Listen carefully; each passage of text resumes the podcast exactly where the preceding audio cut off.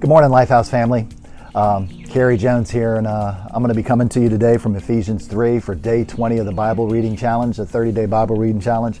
I hope you've been enjoying this as much as me. I've really enjoyed hearing all the other speakers um, and also just diving into the Word and trying to few, find a few points to uh, share as we're doing these devotionals. Ephesians 3 is a rich, rich chapter. Ephesians is a rich book uh, with a lot of uh, good biblical truths. So I'm really going to try to narrow it down to a couple of things today. Um, so, Ephesians 3, the two key points I want to talk about are first, uh, the gospel mystery uh, and what that gospel mystery is that they talk about in the first half of Ephesians 3. And then, secondly, that prayer uh, for spiritual strength that's at the conclusion of Ephesians 3. In verses 3 through 6, Paul shares this gospel mystery uh, that Christ came to unify uh, the Jews and the Gentiles together in one body, uh, believing in the gospel. So, first thing is, let's establish some terms. What is a Jew? A Jew is anyone that's a descendant from the Hebrew tribes uh, who inhabits or had inhabited ancient Judea. Um, and then a Gentile is anyone who isn't a Jew. Uh, so, a couple of things. Uh, Judaism, by and large, is a very exclusive faith. They don't do a lot of evangelizing and those type of things. Um, you were typically born Jewish.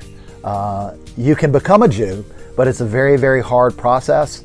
And from the research that I've done, uh, you actually will be turned away from the faith three times just to see if you are actually serious about making that uh, that uh, declaration of faith into Judaism. So, uh, first of all, Judaism is a very, very exclusive faith. Um, most of the time in history, Jews and Gentiles, especially in the time of Jesus, uh, at best, they coexisted tolerably, and at worst, it was enslavement or, um, or hostile takeovers.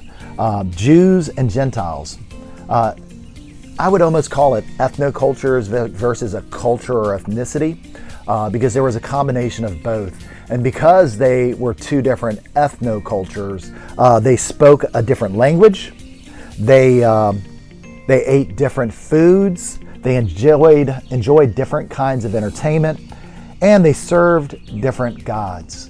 For all practical purposes, they were in two different worlds. I think we can relate to that. Most of us can relate to that, especially with all of the uh, the press and the disunity that's going on in America today. Uh, there seems to be this great divide in these two cultures. Um, so let, us go on. Let's go on. Um, so, because of the work on, of Jesus